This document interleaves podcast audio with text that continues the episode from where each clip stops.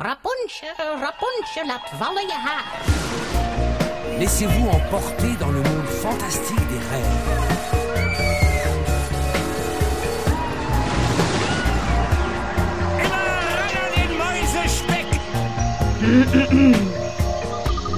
Het is weer ochtend in Pretparkland. Goedemorgen pretparkland en welkom bij je ochtendelijke pretpark podcast. Mijn naam is Erwin Taats en Jelle Verelst en ik zijn vandaag in Fantasialand.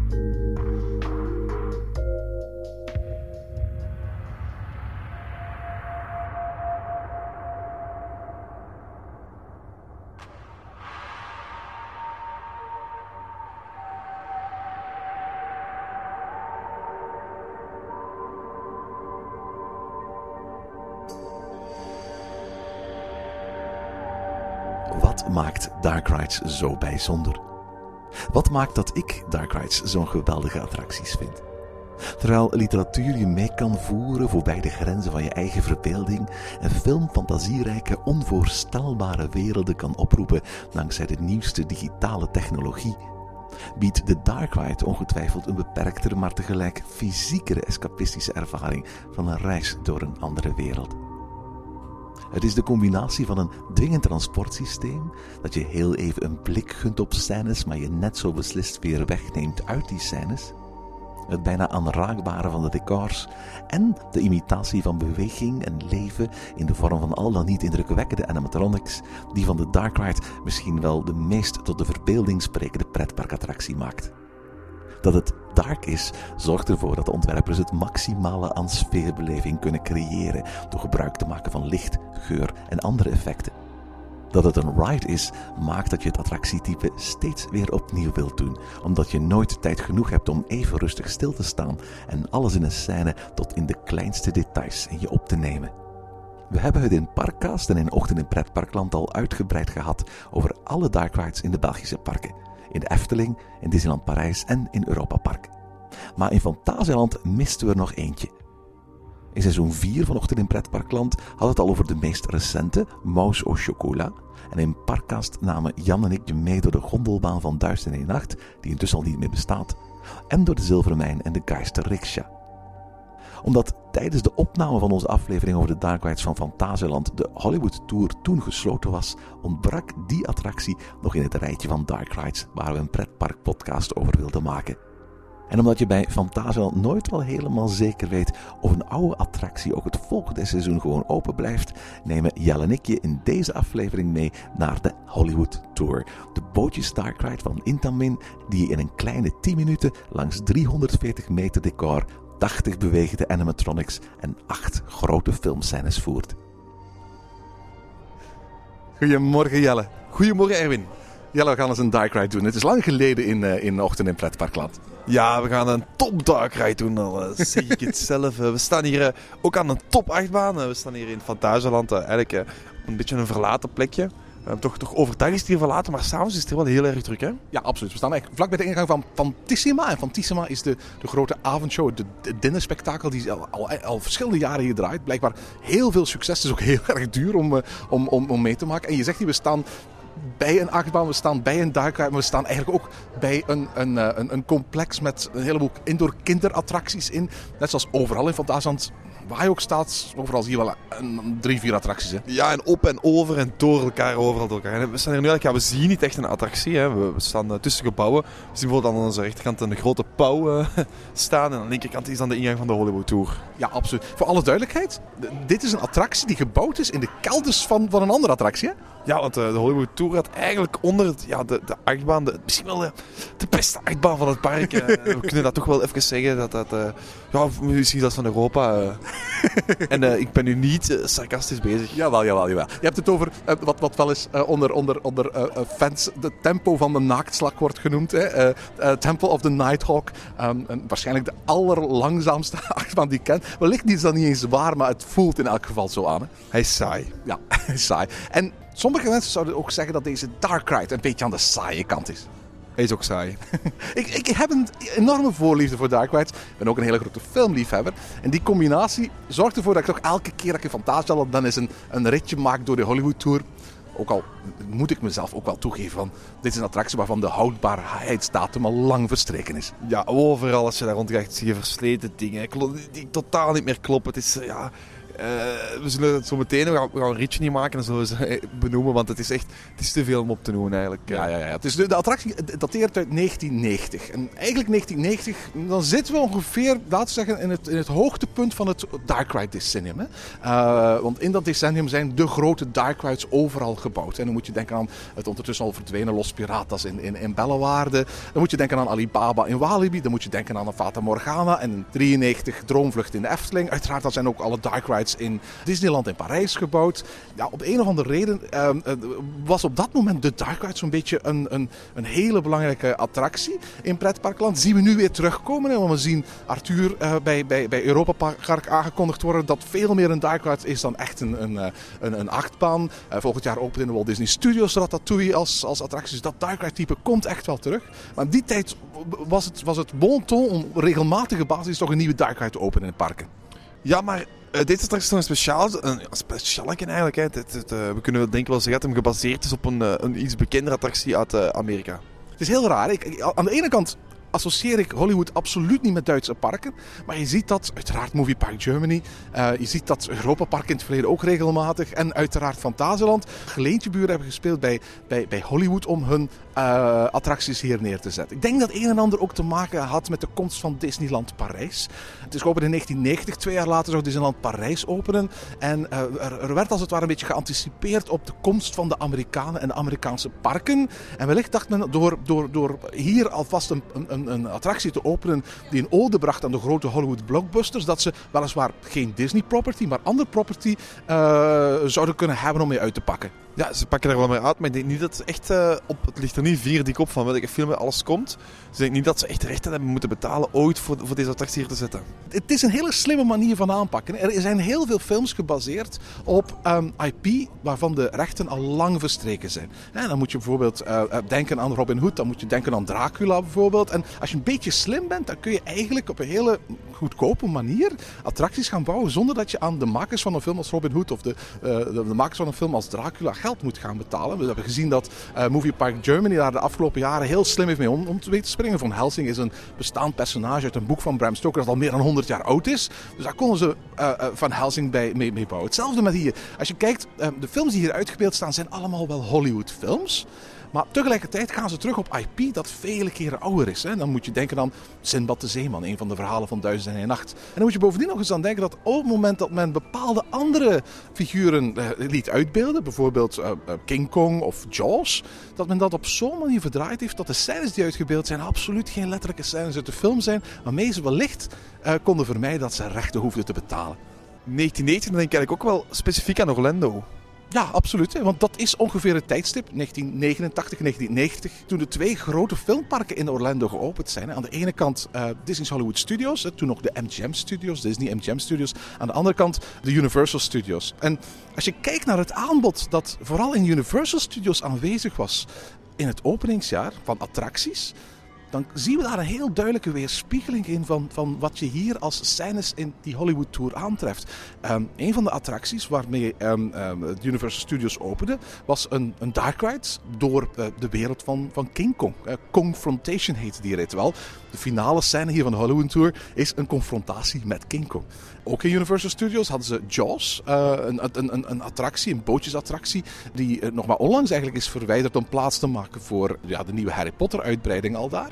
En nog een heel belangrijke attractie in Universal Studios, dat was als het ware eh, Alfred Hitchcock. Een attractie waarbij je de wereld van Alfred Hitchcock leerde verkennen. Waarbij je onder andere de, de douchescène van dichtbij kon meemaken. Waarbij je een 3D-film van The Birds kon, kon zien. En waarbij op de set ook een replica stond van het Huis uit Psycho.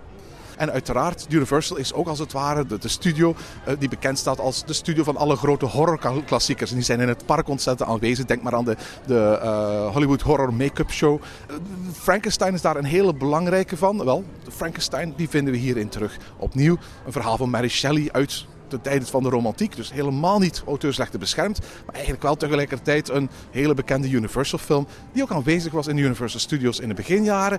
En waar gretig uit gekopieerd werd. En als we heel eerlijk zijn, in die tijd was het zo dat zo'n beetje alle grote attracties die in Fantasieland geopend werden, geïnspireerd waren door de parken in Amerika. Ehm, ehm, laten we heel eerlijk zijn, de simulator Atlantis die bevindt zich in zo'n geodesische dome die meer dan één eh, element gemeenschappelijk heeft met eh, Spaceship Earth en Epcot. Eh, en als je kijkt naar de verschillende andere dark rides die ze hier hebben, of bijvoorbeeld het Space Center, wat oorspronkelijk de oorspronkelijke versie was van Temple of the Nighthawk, dat was duidelijk een eigen Duitse versie van Space Mountain. Een hele slechte Duitse versie van Space Mountain. Goed, ik stel voor dat we nu eens binnen gaan. Eh, het is een rustige dag vandaag, dus eh, veel wachtrij staat er sowieso eigenlijk niet Er bij stond die- nergens wachtrij daarnet, dus in dat opzicht eh, vermoed ik wel dat we eh, een rustige boot voor onszelf kunnen, kunnen hebben. Volgens mij, ook al kom je hier op een keidrukke dag, kun je altijd hier rustig instappen hoor. Je merkt ook dat dit een attractie is die doorgaans iets vroeger sluit dan alle andere attracties in het park. Hè? Ja, inderdaad, want vandaag slaat het om 7 uur, terwijl het park gewoon open is tot 8 uur. Eh, ondertussen wandelen we de wachtrij in en zien we aan de zijkanten van de wachtrij eigenlijk zo'n beetje... Net zoals je als je naar een bioscoop gaat en in de bioscoop getrakteerd wordt op affiches van de films die er eh, draaien. Affiches van alle films die ehm, aan bod zullen komen, of tenminste een, groot aantal films die aan bod zullen komen in deze attractie. Hè. We zien eh, Jaws, we zien King Kong, Ja, we zien hier een poster van Tarzan, maar we zien ook een aantal posters hangen die niet voorkomen in de, in, in de, ja, in de scènes van, van de Dark Ride. Misschien een beetje toch, ja, scènes die nog moeten komen later, hè. Dat zou kunnen. Of gewoon scènes van films die in, in, tijdens het openingsjaar heel populair waren. Ik zie bijvoorbeeld hier een, eh, een poster hangen van de Merchant Ivory Production Room with the View. Ik zie bijvoorbeeld Indiana Jones and the Last Crusade. Dat was volgens mij ook zo'n beetje rond, eh, rond eh, die tijd geopend. Dus in dat opzicht misschien ook een beetje een, een link met de- het jaar waarin de attractie geopend is. En ondertussen wandelen we het station op. Het station eh, dat vormgegeven is als eh, een combinatie van verschillende dingen. Eh, aan de ene kant zien we het opstapstation met de bootjes. We horen een waterval. Zien het van Hollywoodse entree vol met allerlei kleine lichtjes. Maar heel bijzonder aan de rechterkant zien we allemaal kleine diorama's van de verschillende scènes die we straks gaan zien. In volgorde zijn dat Frankenstein, Jaws, King Kong, is dat The Birds en Tarzan. Nu ik zeg The Birds, eh, er is heel veel Alfred Hitchcock aanwezig, ook, ook als animatronic hier. Hè? Ja, want hij staat hier gewoon eh, te praten. Hè. Hij zegt zelfs hallo, mijn naam is eh, Alfred Hitchcock. Dus hij staat hier gewoon te praten naar ons. En, en hij legt eigenlijk de veiligheidsregeltjes uit voor de attractie. Ja.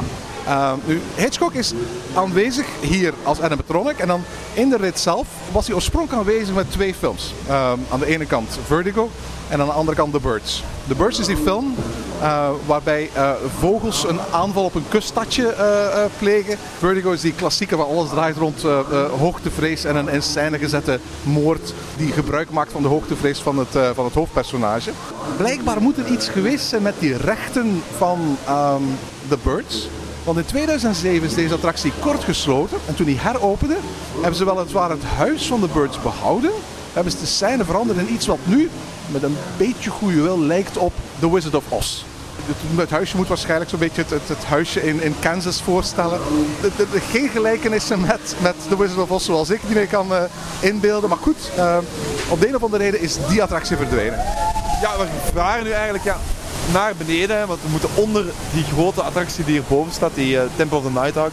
We zitten eigenlijk in de keller van de Temple of Nighthawk. En we komen binnen in een grot die eigenlijk wel bijzonder mooi gemaakt is. Ja, ik vind een van de mooiste stukken van, van de attractie. Ik vind ook de, de, de, de muziek die hier op de achtergrond speelt altijd heel erg geheimzinnig.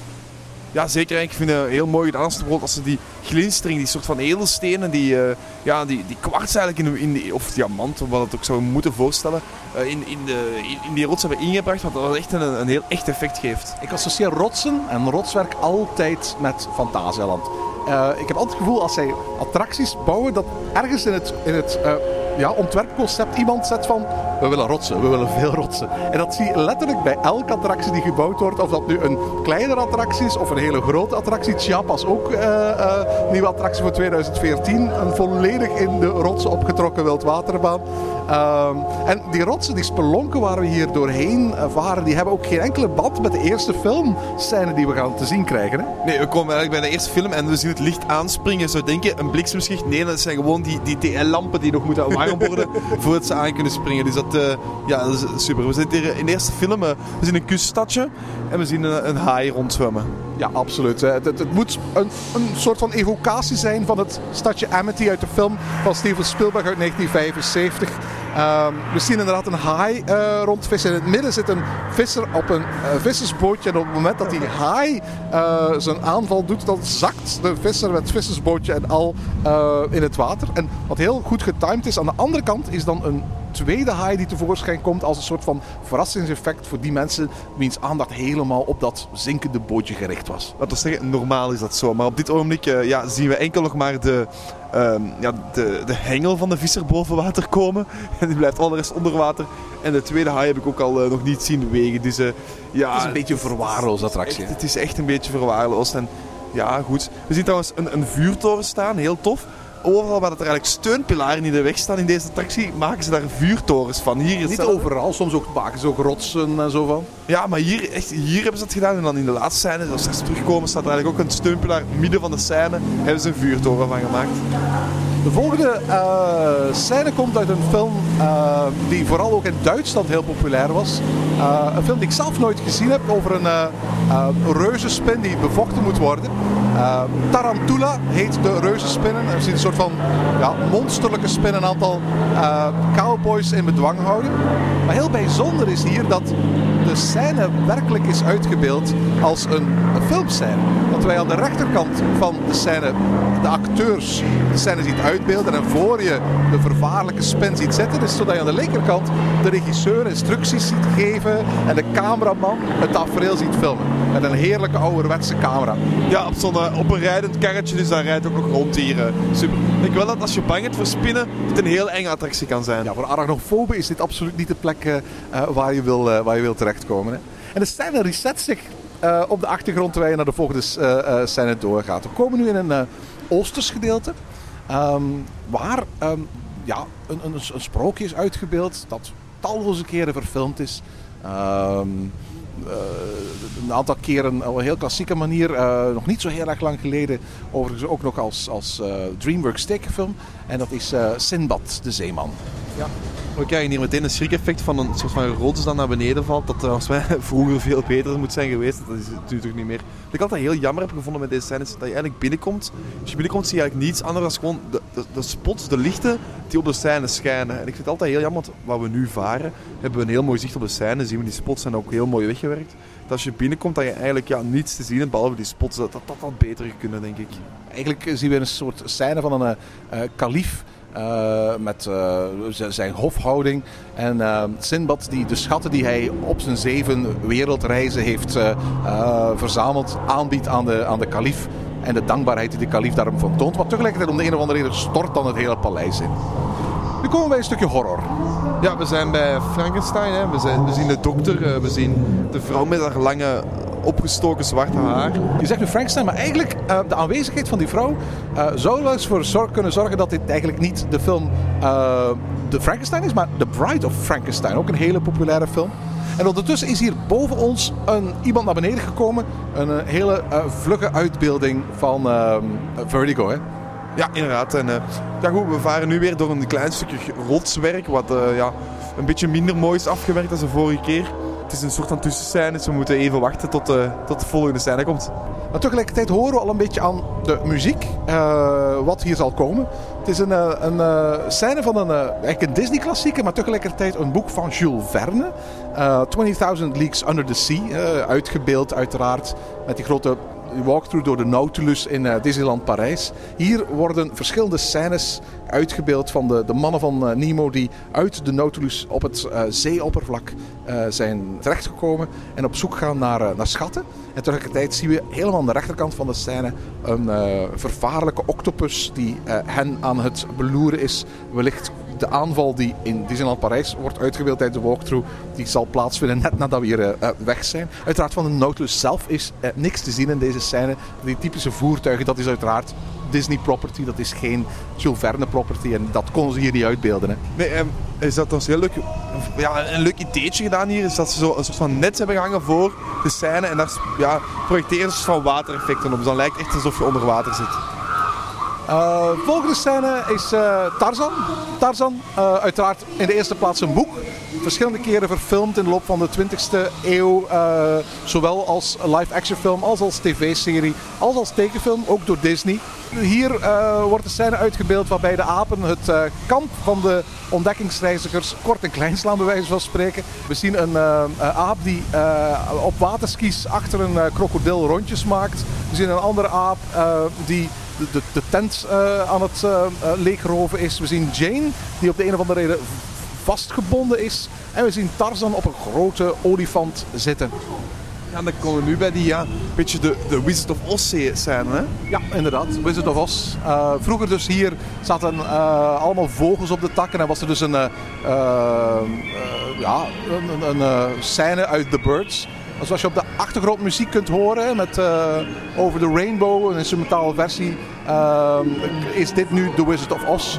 Hoe ik um, deze scène precies moet plaatsen is heel moeilijk. Ik, ik, vermoed dat hier een klein beetje mee gesuggereerd wordt dat Dorothy terug is gekeerd als een soort van prinses. Of dat dit misschien een van de goede heksen is uit, uit uh, Oost. is heel moeilijk om, om een steek uit, uh, uit te halen. Overigens een enorm lelijke uh, prinses. Maar echt Absoluut, heel ja. lelijk. Echt, als je haar gezicht ziet, dan, dan allee, kinderen willen op, op slag geen prinses meer horen.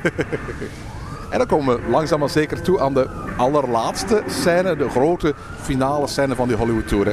Ja, we komen aan bij ja, de grote aap, King Kong, die uh, een boot vast heeft, hè, een politieboot vast heeft en die ja, neergeschoten wordt door de politieagent die op de boot staat. Met inderdaad, zoals eerder gezegd, midden van de scène een pilaar die waarschijnlijk niet weg te werken was en waar ze dan maar een, uh, ja, een, een vuurtoren van hebben gemaakt ja, iedereen weet wel dat in uh, de oorspronkelijke film van King Kong en ook op de, de bewerking van uh, Peter Jackson van nog niet eens zo gek lang geleden. Uh, uiteraard uh, de, de, grote iconische scène van, van King Kong. Die scène is waar hij de Empire State Building beklimt en helemaal bovenaan het gebouw hangt te bengelen. als, als ja, de verliefde aap die is. Ehm, uiteraard dat konden ze niet zomaar letterlijk overnemen. Dan zaten ze met auteursrechten kwesties. Dus is hier de actie van de scène verplaatst naar ja, de haven. Uh, wellicht ook van een stad zoals New York, maar dat wordt voor de rest niet gespecificeerd. En op die manier is de uitbeelding net verwijderd genoeg waarschijnlijk van de oorspronkelijke uh, IP. Uh, dat Fantasieland geen rechten hoeft te betalen voor deze uitbeelding. Het was in deze scène enorm hard. Op de achtergrond zie je een, een, een, stadje dat trouwens vrij lelijk is geschilderd op de muren en een beetje 3D, maar goed. En uh, dan, dan zie je ook heel hard het plafond. En dat vind ik eigenlijk heel jammer, want, want ja, het is, het is een heel laag plafond en hier wordt echt je aandacht gevestigd op dat plafond. Nu, wij zijn natuurlijk heel kritisch. Hoe denk je dat de gewone bezoeker hier tegenaan kijkt? Lelijk. Denk je dat? Allee, ik, denk niet dat iemand... We zitten hier nu in een attractie. Heel veel gezinnen voor ons ingestapt. Dat is allemaal gezinnen met kleine kindjes. Ik heb één schrik-effectje gehoord van, van die paal die naar beneden viel van een klein kind. En voor de rest heb ik niks van wauw gehoord. Die hebben niet gepraat terwijl. Terwijl als je in een Disney-attractie zit, dat je vaak ja, de kinderen echt van verbazing ziet kijken. En, en dat heb ik hier niet gemerkt. Dus, uh... Het zijn ook allemaal films die heel oud zijn. Hè? Ik bedoel, ook een aantal hebben ondertussen revivals gekend. Hè? Uh, denk maar aan Os van, van Disney. Of denk maar aan ja, de Peter Jackson verfilming van, van King Kong. Maar de meeste uitbeeldingen hier zijn denk ik voor, voor jongeren geen bekende films meer. Het zijn stuk voor stuk filmklassiekers. Dat is sowieso ook een probleempje uh, dat, dat uh, de Great Movie Ride heeft in uh, Disney's Hollywood Studios. Maar het zijn geen bekende films. Hè? We lopen nu trouwens naar beneden. En uh, ik voel me altijd een klein beetje in Kinopolis nu als ik hier naar beneden loop. Want dat is altijd, ja, als een film gedaan is, wordt je ook zo via precies een nooduitgang naar buiten geleid. En, en je hebt betaald, maak maar dat je weg bent. Zo, dat, dat gevoel heb ik hier ook. Een, een, een kleine trappenhal waar je zo gewoon naar buiten moet. Een waarheidsgetrouwe uh, versie eigenlijk van de beleving van de bioscoop eigenlijk. Hè? En kijk, we staan weer buiten. Uh, een dark ride verder. En het is toch best een, een, lange attractie, hè? Ja, en daar hebben we nu eigenlijk een beetje ja, tijd voor gespeeld. Dat goed dat zo rustig is. ik stel voor dat we nu naar die echt goede achtbaan gaan. Hier een klein beetje verder. Uh, plek... Ah nee, Temple of the Night. Temple of the Night En tot zover deze aflevering van Ochtend in Pretparkland. Heb je vragen of opmerkingen? Mail ons dan via ochtend.pretparkland.be. Meer informatie over onze podcast vind je terug op www.pretparkland.be en nieuwe afleveringen download je via onze website of via iTunes. Ochtend in Pretparkland is de pretparkpodcast voor vroege vogels. Bedankt voor het luisteren en maak er een fijne dag van.